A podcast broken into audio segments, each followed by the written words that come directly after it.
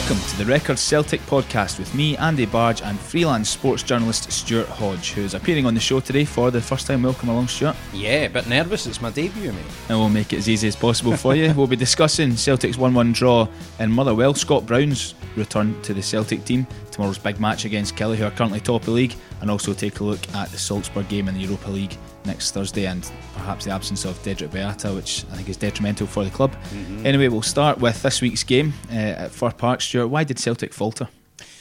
I think Celtic faltered because of a couple of factors. The first one was there was a lot of change up in the team. Brendan Rodgers was talking a lot in the build up to the match about freshness, wanting to make sure that levels and, and stuff were there.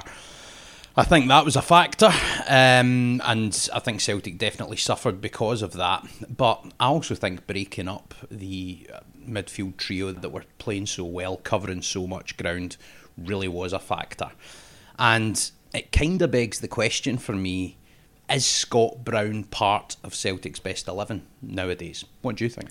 I think that it would be very, very hard to drop Scott Brown from the team. Club captain, one of the highest earning players, and the, the impact that he's had at the club um, for a strong number of years now, especially since Rodgers took charge. But it is impossible to ignore that Celtic's style of play, tempo, pace, creativity improved when he was injured over the Absolutely. last six weeks or so.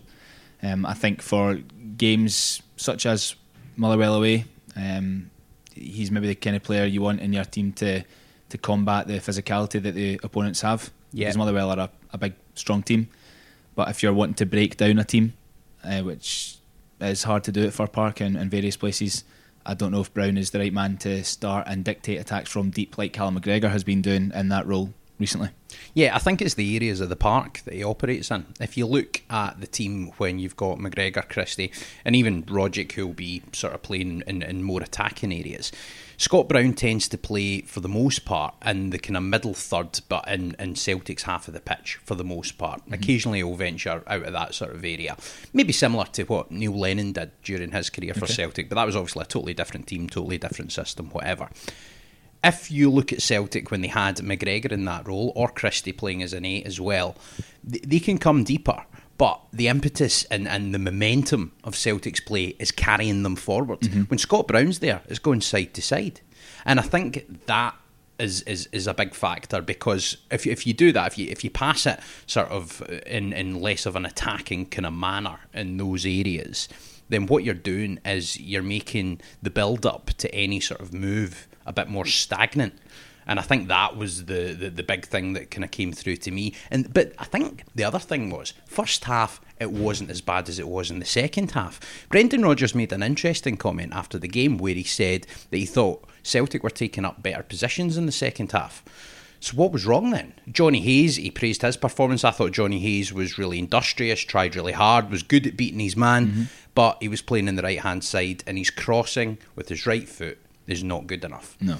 So is there a question of depth as well then? I think so because Edouard's absence, and I'm a big fan of Griffiths, but I think Edouard's absence and James Forrest's absence in the final third really told. Absolutely. And on the right side, Celtic don't have the same attacking prowess from deep as they do on the left with Tierney. Lustig doesn't really have the legs to get forward, and Gambo doesn't really have as much ability to mm-hmm. get forward and put in dangerous balls. And I think with Forrest's absence, the form he's been on, Johnny Hayes really was although he was industrious, didn't really come in and fill those shoes well. And if you're wanting to be able to rotate the team and constantly produce results, you want somebody who's going to step in and be able to just keep churning out performances. Johnny Hayes, granted, he's been injured and not had a lot of game time over December. That might change, but I think it does show at the moment that Celtic's fit and firing best eleven that has been in the on the park for the last month to six weeks or so really is a step above um, what the rest of the squad can offer when they're called upon. Yeah, totally agree. I think you saw, um, I mean, we highlighted Johnny Hayes there.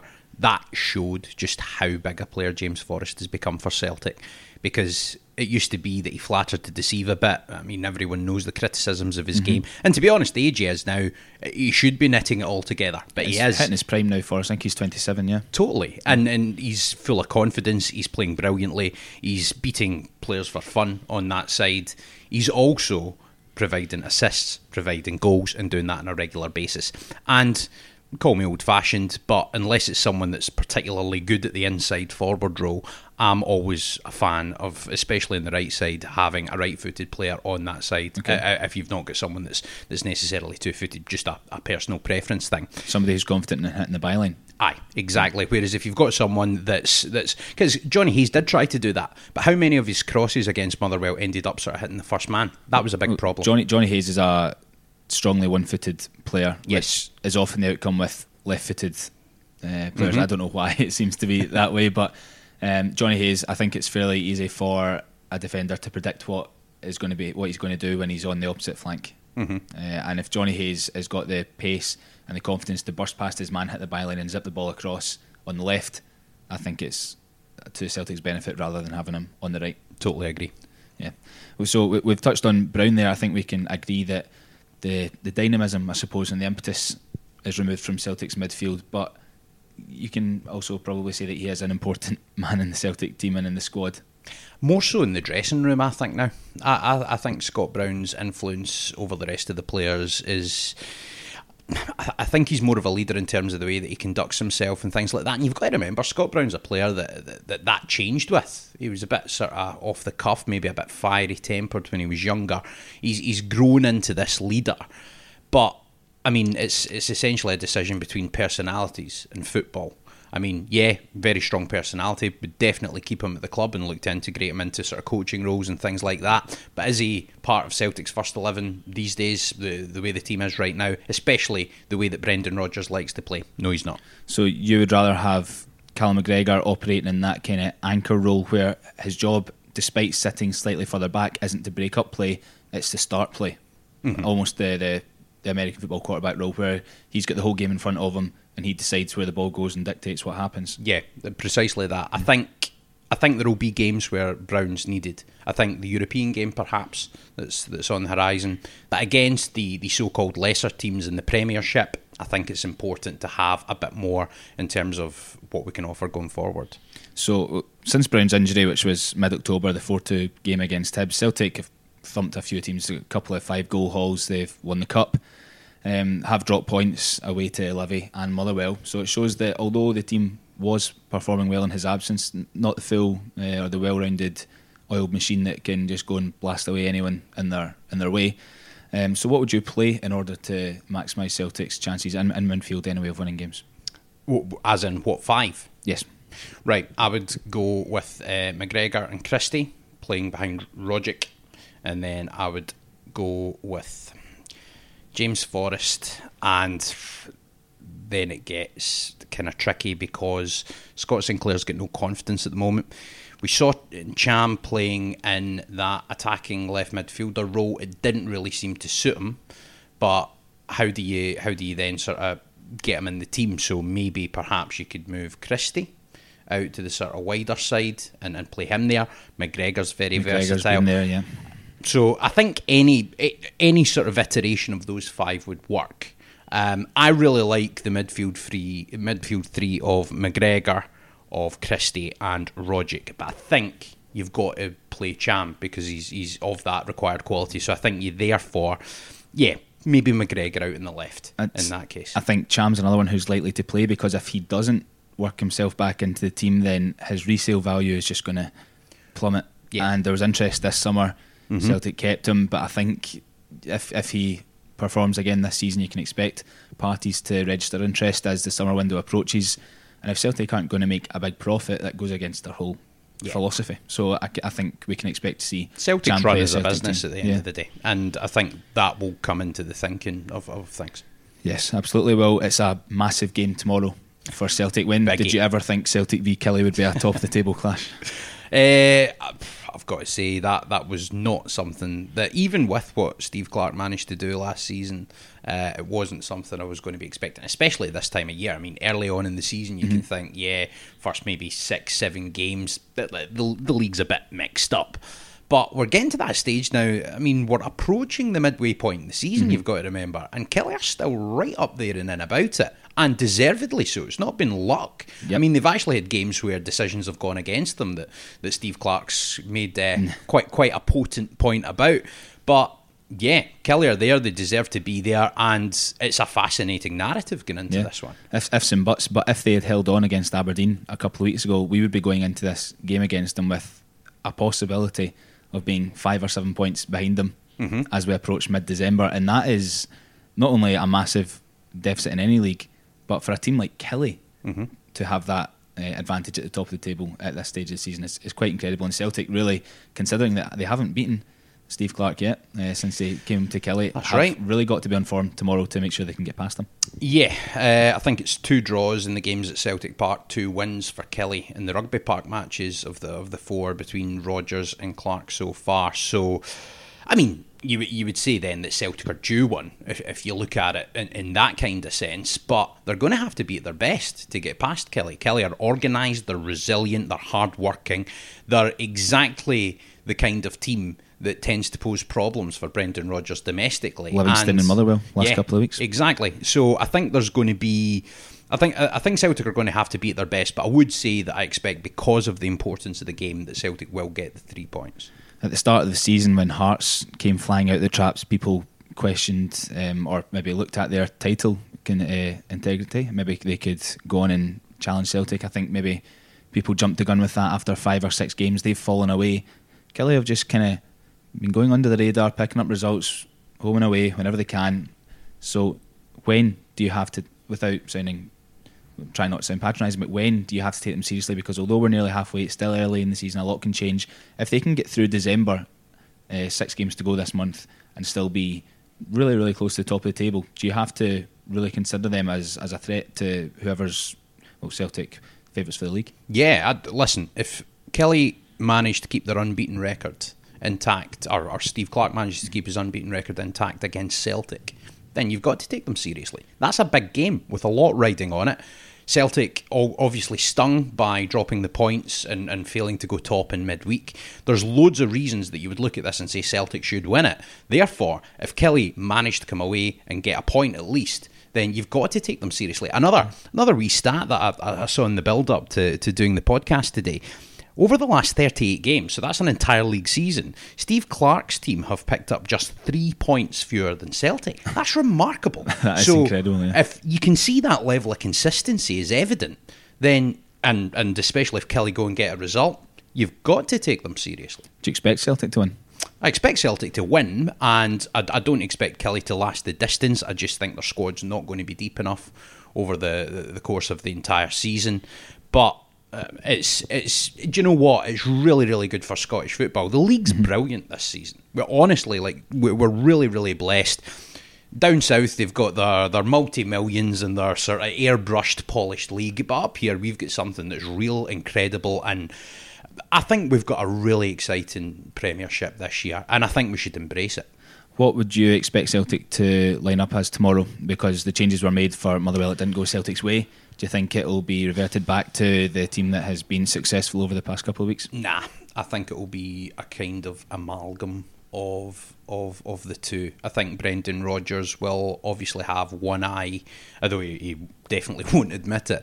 He'll have one eye on, on Thursday night. Um, and he'll be thinking, right, I, I want to try and save some some freshness for then. I think that was a big thing with the Motherwell game as well, is is he knew he two really important games coming up, and I think he, he did think the squad would be or the, the, the team he picked would be strong enough. And you looked at the, the strength in the bench, he, I'm sure he thought he had enough options to to to make sure of it. But yeah, um, I, I, th- I think Celtic will mix it up a bit, but I think we'll see the return of, of some of the some of the sort of leading lights, as it were. Tom Rogic. I think he'll play. Uh, I think Edouard will come back in. Um, yeah, I think there's there's a few others that are toss up. I think Forrest has to play. Uh, I, I think just because there's one thing is keeping a player fresh. The other thing is making sure you don't disrupt the momentum and confidence that they've built up. If you hold James Forrest out again, I think there's a danger that he loses that sharpness that he's really, really garnered over the last couple of months. Well, he's had a week off from playing James Forrest. Or, well, have been at training, but he'll, he's had a week off from playing. So surely a, a man of his fitness and his ability should be able to play 90 minutes twice in four or five days. Yeah, I would say so. And I think Brendan Rodgers will think the same. I expect a much stronger Celtic starting 11 anyway. Okay, and well, looking forward to Thursday. Dedryck Boyata, massive doubt, or even ruled out with the mm. hamstring injury. How detrimental is that? Because his partnership with Benkovic has impressed a lot of Celtic fans. Yeah, I think the biggest weakness for me of Brendan Rodgers tactically, he's very, very clever tactically. He's great at developing players. There, there's lots of really great things about his management. But if you look at Celtic, if you look at Liverpool, and you look at his teams before that, the one thing that he's not been able to do is organise a defence a la Derek McInnes, a la Steve Clarke. That's not his strength. But if you give Brendan Rodgers defenders that are quick enough intelligent enough and robust enough, then he can he can cultivate a good back four out of that. Benkovic and Boyata are easily the best two defenders in the league, and they are easily the best two defenders at Celtic as well. Jozo Simunovic has a lot of attributes in his game. I think he's I think there's definitely a really, really good player there, but it's almost as if he's not knitted it together completely yet, and he is a bit slower, and mm. especially on the turn. I was going to ask, does he fall into the brackets of quick and intelligent? No. He falls into the bracket of intelligent and fairly robust when he's not injured, but nah, I, I think his pace is lacking, and I think with Brendan Rodgers liking to play a press and a high line, I think that's it's a real worry for Celtic. I think the fact that only a point is needed is, is a good thing, but definitely with a if, if if Boyata doesn't make it, I think you've got to be looking to go out and score goals and win the game that way, rather than relying on your defence to see you through. Assuming if it's the one you would expect to come in? Because Hendry's there. Is he's, is he fully fit just now? Uh, I think Ajer's still suffering with a fractured eye socket. I, am not sure in the, the timeline for recovery uh, with, with that. But um, I think it would be a big ask of Chris Ajer to, to throw him into mm-hmm. a game like that. Uh, although he has he has accomplished quite a lot in his young career and, and has looked fairly dependable, especially in qualification matches.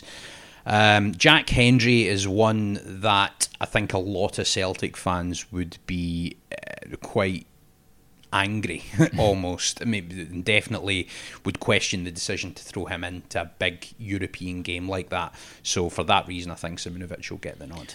Well, they, I think Celtic do need a, a fairly quick backline against Salzburg because they showed in Austria how they are able to play with a high tempo. Their quick thinking going forward, their passing is is very accurate mm-hmm. in between the lines. Mm-hmm. The goals that Celtic scored, they were slow to. Re- eh, sorry, the goals that Salzburg scored, Celtic were slow to react. So they need to be on it mentally mm-hmm. to be able to stop this Salzburg team because in this group so far they've been a flying machine. Yeah, they have been. Now, obviously, they have the the capacity to rest players if they want because they're they're through, they're top of the group, everything's hunky dory for them. Now, whether they choose to do so or not is, is obviously up for debate, but I'm always a great believer that although people make a big thing of, yeah, they're resting players, so you should win the game, if players are coming in and they're hungry to prove a point, then it's it's can be just as dangerous, if not more so, than players that have thought we've already done the job here mm-hmm. and, and maybe take their foot off the pedal a little. So Celtic are going to have to beat their best, and as you say, speed is speed kills. Modern football, speed kills. Uh, we well discussing speed there. We Lustig will, will play, I'm sure. It yes. is not exactly got speed to kill. Would you expect, or rather see, a threat coming down the right side with Gamboa being able to push beyond the midfield and the defence? Nah, I, I think M- Mikael Lustig has the experience. Um, I think when when he plays a game where he's allowed to tuck in a little bit, like he did for Sweden in the World Cup, I think he's he's still a really serviceable defender. I just think you've got to try and get help over for him, whether that's the, the centre half coming over and covering across, or whether that's James Forrest, as it will likely be coming back and covering, which, by the way, is an aspect of James Forrest's game which has improved mm-hmm. markedly in recent seasons. Um, yeah, I, I think it's going to be let, let's get some help out there for Mick. well, Dedryck Boyata, if he's not going to make it, who knows how much longer he'll be at Celtic. Uh, his contract's running out at the end of the season. What do you expect to happen in that situation? I mean, this is this is sort of going on to. We could do a whole different podcast on this. I think it's going to be a summer of upheaval at Celtic. Mm-hmm. Uh, I think Dedryck Boyata will be one of the people to go, and I think he will in January or summer. I, I think uh, the future in Europe. I mean, if, if, if the defeat happens against Salzburg, then maybe Celtic will try to sell him on. But if Celtic were to try and get rid, um, with still Europa League football to look forward to, and given how important he is, especially with the news that Benkovic is, is going to be staying, then I, I think Celtic fan. I, I, don't think Celtic, given all of the criticism of their summer transfer business, I don't think they could get away with that uh, in in the eyes of supporters. So yeah, I wouldn't expect him to go if there's Europa League football to look forward to in January. But if he does, if Celtic do go out, then anything could happen. Do you expect Scott Brown to play on Thursday? Yeah, I expect him to start. Would that be to Celtic's advantage? I think in that game, yeah, it would, uh, because it's yeah. Let's get the cliche counter out. It's horses for courses, isn't it? Um, Scott Brown, you need his experience, you need his screening ability in that match. If Celtic are in a situation where they need a goal with half an hour to go, I wouldn't be surprised if Scott Brown is the one that is sacrificed for that. And I think that's a change. Actually, I think that's what the the squad have proven during the time that he's been absent is that that Celtic can play a different way without Scott Brown in the team. So even though he's he's very useful for, for, for certain situations, certain instances, there are times where Celtic might have to he might be the sacrificial lamb for, for Celtic to go and have a, a more cavalier approach. Celtic just need a point at home to Salzburg to make the knockout stage. Leipzig are at home to Rosenborg. You would expect them fully to put them to the sword. Yes. Will Celtic get what they need? Oh no, you're asking me to do I that. Um, right. I'm not sure if that compound uh, there. I've got wood behind me. Yes, I think Celtic will uh, get what they need. I think it might be a draw, and I think it might be a harem scarum last five or ten minutes. But yeah, I, I, think Celtic. I think Celtic are confident at the moment. I know the Motherwell game was a bit of a blip, um, and there have been the odd ones. But if you're having blips in these sort of difficult away domestic matches, as long as Celtic are continuing to steamroller at home, and let's remember the Leipzig performance was one of Celtic's best in Europe.